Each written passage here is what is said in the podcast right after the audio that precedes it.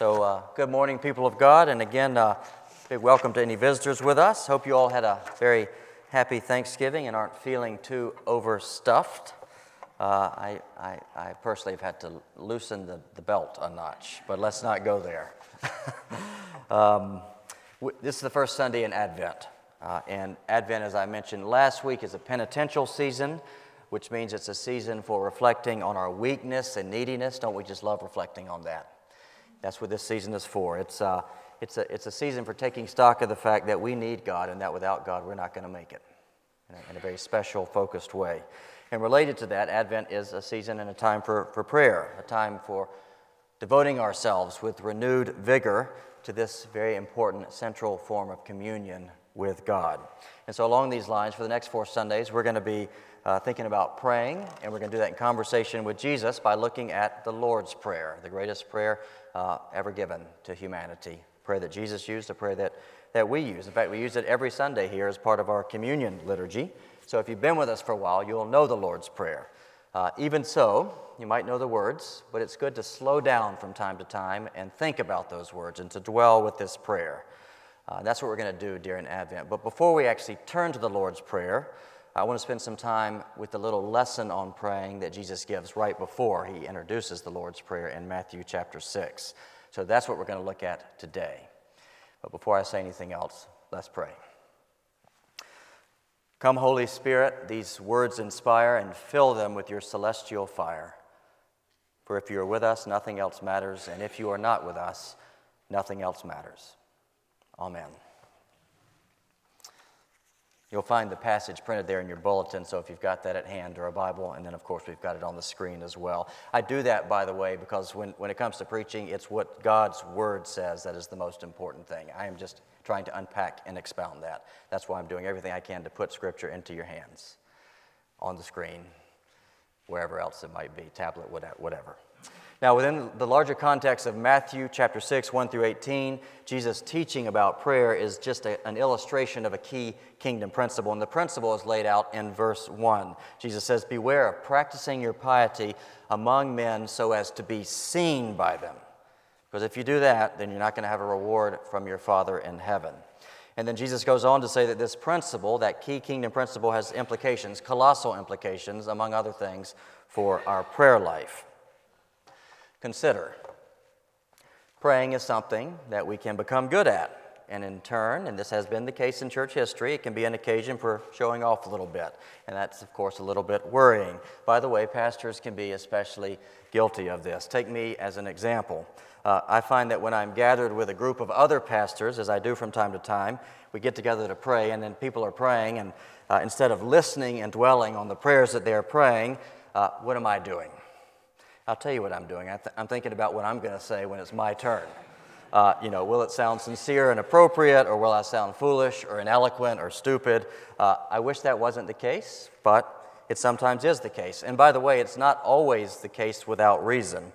Uh, this story came to me when I was preparing the sermon. I was once leading group, uh, a little Bible study group, and we were looking at John 12. It's a beautiful story there about Mary, probably Mary Magdalene, anointing Jesus' feet with some oil, and then wiping them with her hair. So we were studying that passage, and at the end of the Bible study, I said, Let's all pray. And then, and then I prayed, I said, Lord, help us to be like Mary, who washed her hair with Jesus' feet. So I kind of got that wrong. So it is worth thinking about what we say when we pray sometimes. Uh, now, Jesus knows about my struggles with prayer, and what he says here in Matthew 6 is meant to help me, it's meant to help you, it's meant to help us.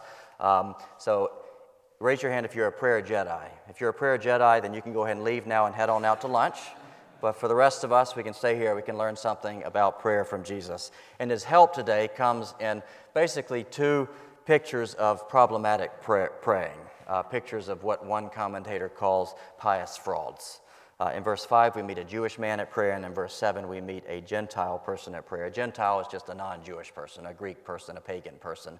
That, that's how they divided people in the ancient world. There were Jews and there were Gentiles.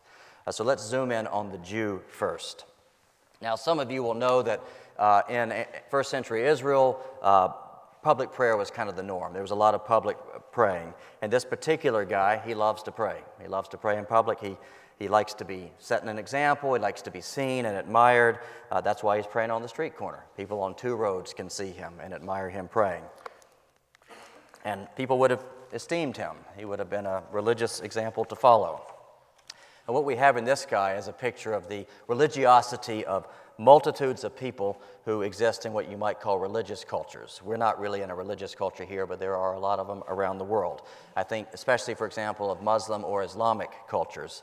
Uh, the religiosity in those places, the approach to prayer, it's very punctilious, it's very regular, and at the center of it all are rituals and ceremonies and duties which have to be kept uh, fastidiously. I actually witnessed this last April. My family, we were over in Morocco in North Africa. That is an Islamic uh, monarchy. And we were there during Ramadan. And on more than one occasion, at certain set hours of the day, I would witness people on their knees on a mat on the side of the road making prayer to Allah. Uh, there they were. They pulled their car off the highway or their motorcycle. They were kneeling down on the shoulder of the road and they were praying. I mean, it was, uh, quite frankly, it was pretty impressive. Um, there's a discipline there, a punctiliousness that stands in striking contrast to a lot of the Christian spirituality in our part of the world these days. Uh, nevertheless, when Jesus looks at that form of praying, when he gazes at this pious Jew standing on the street corner, uh, he says something is missing here. Something's missing. And what is that? A personal relationship to God as Father a personal, intimate relationship to God as Father. And that is very important. In Matthew 18, uh, in Matthew chapter 6, verses 1 through 18, Jesus nine times, that's almost every other verse, speaks of God as Father. God is my Father, God is your Father. So that understanding of God is central to everything that he is teaching us today. Uh, but alas, the Jew play, praying there on the street corner in verse 5, uh, he is not concerned about his personal relationship to God as Father. Nobody's asking about that, nobody cares about that. Instead, the focus is on how effectively he plays his part, uh, how good he is at being the hypocrite, which is the word Jesus uses there in verse 5. Now, in Greek, the word hypocrite, strictly speaking, it simply means someone who assumes a role. Who assumes a role, someone who puts on a costume or a mask and waltzes onto stage to play his or her part. Mr. Putin does that a lot in the Orthodox Church. He goes to church, he kisses the Bible, he does all the religious motions, but you do wonder about that personal relationship with God. I'm not saying he doesn't have one, but you do wonder. And so it is with this Jewish man at prayer. He's enthusiastically playing his part. He's being applauded for how well he, he does this role, but it's just a role. And so there's something a little bit impersonal, disingenuous. There's something hollow about all of it. His reward is not intimacy with the living God, but rather the applause, the acclamation of other people. And what does Jesus say about all this? He says, you must not be like that. That's what he says. Those are his words verbatim. You must not be like that. That's not what prayer is all about. Second example of prayer, verse 7, is with this uh, Gentile, this pagan Greek person doing his prayers. Uh, now, in, the, in, in, that sort of religion, uh, they thought that by heaping up many phrases, uh, you would be heard by God or you'd be heard by the gods, as was more often the case because they were polytheistic. Uh, so, babbling and blathering on, that would get the, the gods to act on your behalf. Just keep talking, and the folks upstairs will finally hear and they'll act. You know, it's, it's waging a war of attrition on God. You're just talking until the gods act because they're tired of hearing you talk so much. And so they do something to shut you up, they give you what you want. Now, I want to stop here real quick and preempt a potential misunderstanding about this passage. It's particularly relevant to those of us who are kind of in an Anglican world. Um, Jesus, what he's teaching here is not opposed to scripted prayers uh, or repetition in prayer. Uh, he's not telling us that we shouldn't say, Lord, in your mercy, many times as we do during the prayers of the people. We'll do that in just a few minutes here. Um, this is not a stick by which you can beat the liturgy. So I'm going to be anti liturgical because Jesus was anti liturgical. That's not the point of this passage. And nor is Jesus rejecting or opposing any sort of repetition in our own personal prayers. Jesus himself repeated himself when he prayed in the Garden of Gethsemane. Okay, so that's not what's going on here. What, what is the memo? What is the point? Uh, what Jesus has in mind is, is the Gentile pagan who thinks of his gods as being largely indifferent, as being selfish. These are gods who look after themselves, feather their own nest. They live in some far off enchanted life, sipping heavenly martinis. They can't be bothered with the plight of humanity. Uh, and that's because the pagan Gentile uh, thinks of his gods as being made in his own image.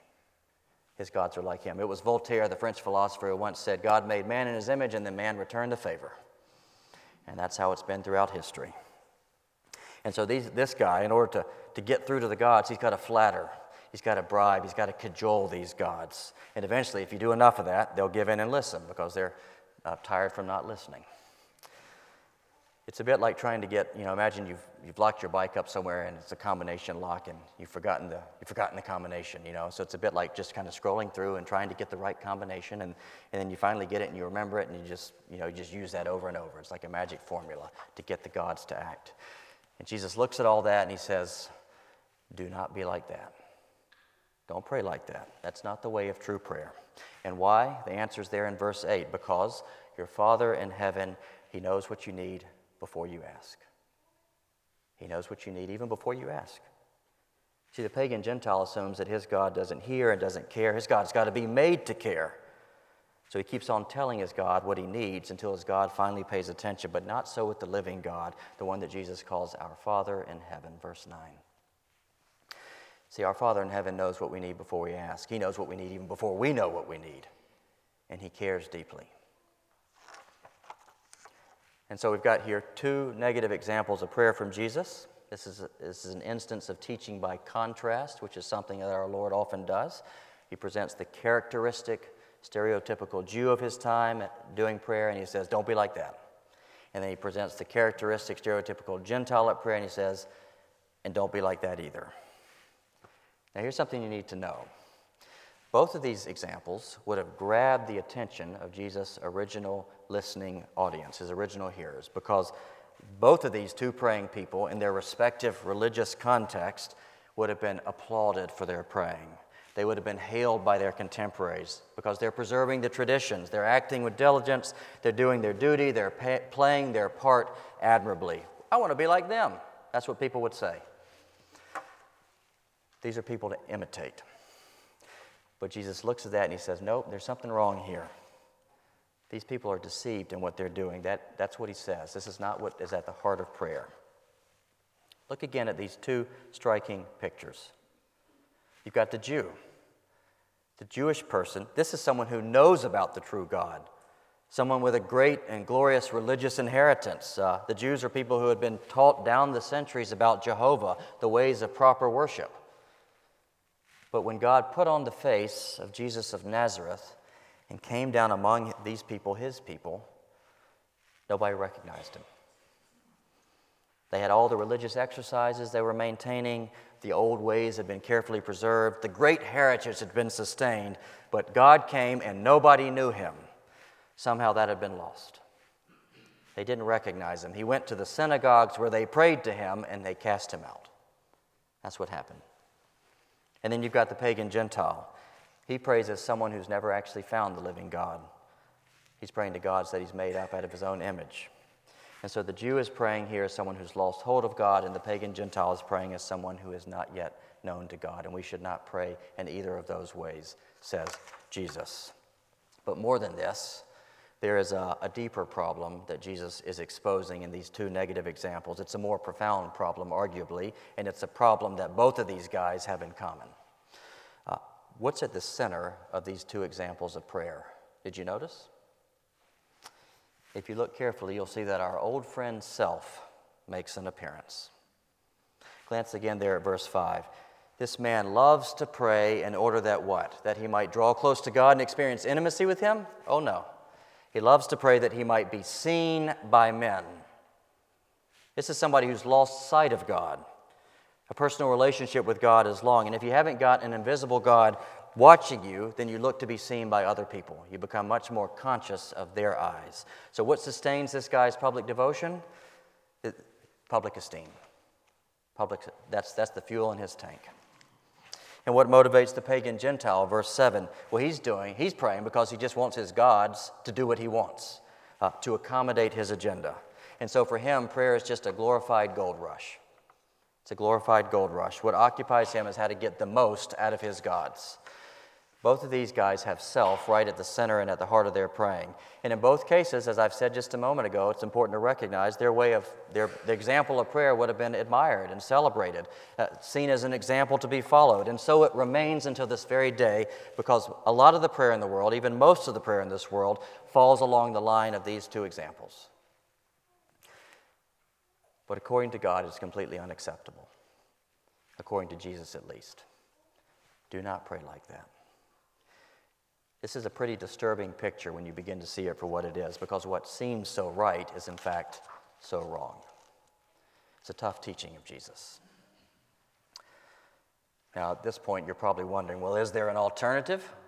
Jesus has criticized these two common forms of prayer, but so what are, what are we to do? Is there an alternative? And the answer is yes.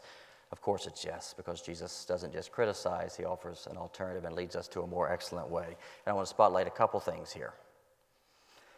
First, Jesus invites us to pray as Christians. And what does that mean? That means just to pray as men and women and children who have a living relationship with God our Father. In this sense, true prayer is not just worrying out loud or wishful thinking. It doesn't reduce down to rituals and rites. Perish all those thoughts. True prayer, true prayer is an intimate affair. It involves intimate and private names, calling upon God not as, or thinking about God not as some heavenly principle or deity far removed or some divine majesty far away, but rather, Jesus says, rather calling upon God as Abba, Father. That's very intimate and personal language. You see, according to Jesus, we are to call the Creator and Judge of all things our Father, my Father. That's how Jesus knows God. It's all over Matthew chapter 6. That's how he knows God. Do you know God that way? Sometimes religion can get really formal, and we feel uncomfortable saying things like Abba, Father to God. But the one that we follow says that's the name that God wants us to call him Abba, Father. I want to go so far as to say the entire gospel is actually wrapped up in this because God is not just the Father of Jesus, He's also my Father and He's your Father, and He's a wonderful Father. And so, regardless of what your biological dads may have been like, regardless of their failures, and there are a lot of them, I know, we have a Heavenly Father who looks over us, watches us, loves us, which means that whenever I pray to Him, He never says, Roger, what do you want now? He doesn't say that. He knows exactly what I need, better than I do. And He is delighted to help me.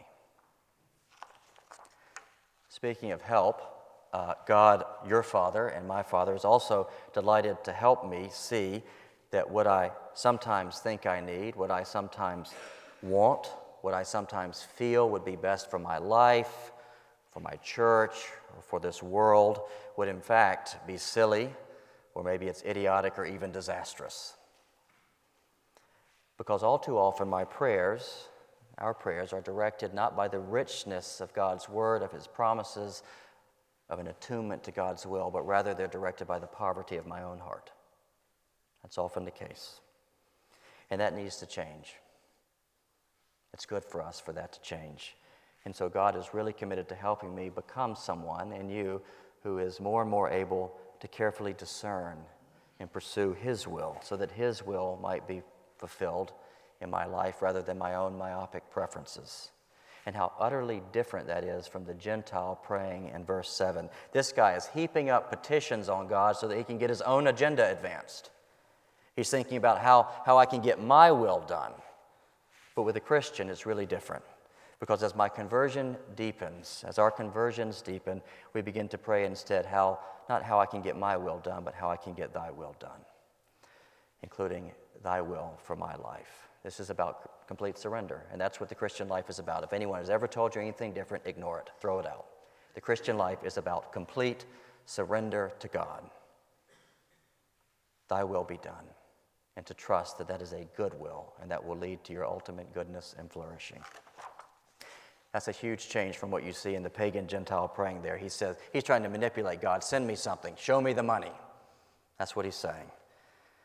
But when you have a living relationship with our Father in heaven, you begin to pray instead that His will may be done on earth in my life as it's always done in heaven.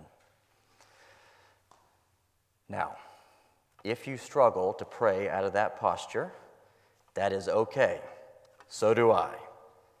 We all do. So, what do we do? We just ask God to lead us into it more fully. We pray for that. I want you to pray for that today if you need to. I want you to pray for that throughout Advent. I sure as heck will be. Second little pointer Jesus gives for, for the life of authentic prayer uh, is that uh, prayer is a secret thing. Prayer is a secret thing. It's not always, of course, a secret thing because there's a lot in the Bible that underscores the importance of praying together. That's what we do here at church on Sundays. It's what you do in your 242 groups. We do pray together, but nevertheless, secrecy, privacy in prayer is a hallmark of Christian life. So it's a both and. We pray in public and together, but we also pray in private and by ourselves in secret. And sometimes, if you're like me, there's a tendency to kind of lean a bit more into the public stuff and sort of neglect the private. And Jesus says, don't do that. Keep the private strong. Let that undergird the public. Let me put it like this Those who come into a living relationship with our Father in heaven will begin to love praying in the secret place and behind the closed door. Praying in the secret place behind the closed door, verse 6. Now, in the context of first, uh, in first century, uh, the homes of first century Palestinian peasants, the people that Jesus spent a lot of time teaching, uh, the little room that he mentions in verse 6 was probably the only chamber in the house that even had a door. It was a little room in a little house, and it was probably the only room with a door. And it was the space where supplies would have been stored. It was the tiny room where nothing important was seen to be happening. It was the storage room. And Jesus says, actually, that's the most important room in the house. That's where the most important stuff happens in this house. As your relationship with God grows, you begin to go into the quiet room you begin to close the door, you begin to play, pray, you begin to revel in it. Uh, by the way, one benefit uh, to praying in private behind the closed door is that if you do it really badly, nobody will know except for God, and God does not care. He does not care. Now, this sort of reveling in prayer, some of you think, oh, reveling in prayer, that's not been my experience. It feels like more of a chore sometimes. I understand. It's an acquired love. It's an acquired love which means in the beginning and even for a while, it may, you have to use a little discipline to, to pray. But at some point, you'll begin to find you can't get on without it. The hypocrite in verse 5, he can't get on without the praise of man, without the applause of all the people watching him. But the Christian, she can't get on without intimacy with God. She can't get on without prayer in the secret place behind the closed door. So it comes to this, you might say. Christian is a person with a secret life. This is something I've talked about before, and I love to talk about this. The Christian is a person with a secret life. Uh, we know there are many men in the world, men and women in the world who are like this. They have a secret life. There are a large number of people in this town, in this county, from further afield, uh, be coming along to work tomorrow, driving up Highway 17, going to the businesses, the shops, the places of commerce in the vicinity, and they have a secret life. Their spouse doesn't know about it. Their colleagues and their children don't know about it. Now, when we talk like that, we usually mean something evil, don't we? Something naughty. But it doesn't have to be that way. You see, Christians too should have a secret life. And this secret life of the Christian it's not something that's going to be written about in your biography. If you get a biography written about you, nobody's going to mention it there. If you get a bridge named after you and they put a placard up, probably not going to be mentioned there either because this secret life centers on prayer. And that prayer can change things immeasurably. It can change the whole situation at the church to which you belong. You got to that church and there was no gospel ministry, there weren't many young people, and you started praying, and new life was generated. And that secret life can be really, really decisive for the battles, the internal battles that we're all facing uh, the immense struggle for self control, the struggle to be generous, the struggle to forgive. Nobody saw you fighting those battles. They just thought you were a generous and cheerful and forgiving person. You didn't have an, uh, an, a, a drop of vengefulness or resentment in your blood, but you did. You actually did. And you were fighting those secret battles in prayer. Nobody knew about those battles, but you were fighting those battles in the quiet place behind the closed door. None of that's going to be mentioned in your biography. It's not going to be mentioned on your placard if you get one, if you have a bridge named after you. But all that, that matters hugely. That prayer matters hugely. And what happens as a result of that prayer can make miracles seem tame by comparison. So, do you have a secret life? I hope so. Jesus says we should. And that huge secret life should center on prayer to a God who has formed us for his pleasure, who means for us to know him, to enjoy Him, to live before Him, and to draw all of our strength and vitality from His smile. That's at the center of the secret life of the Christian.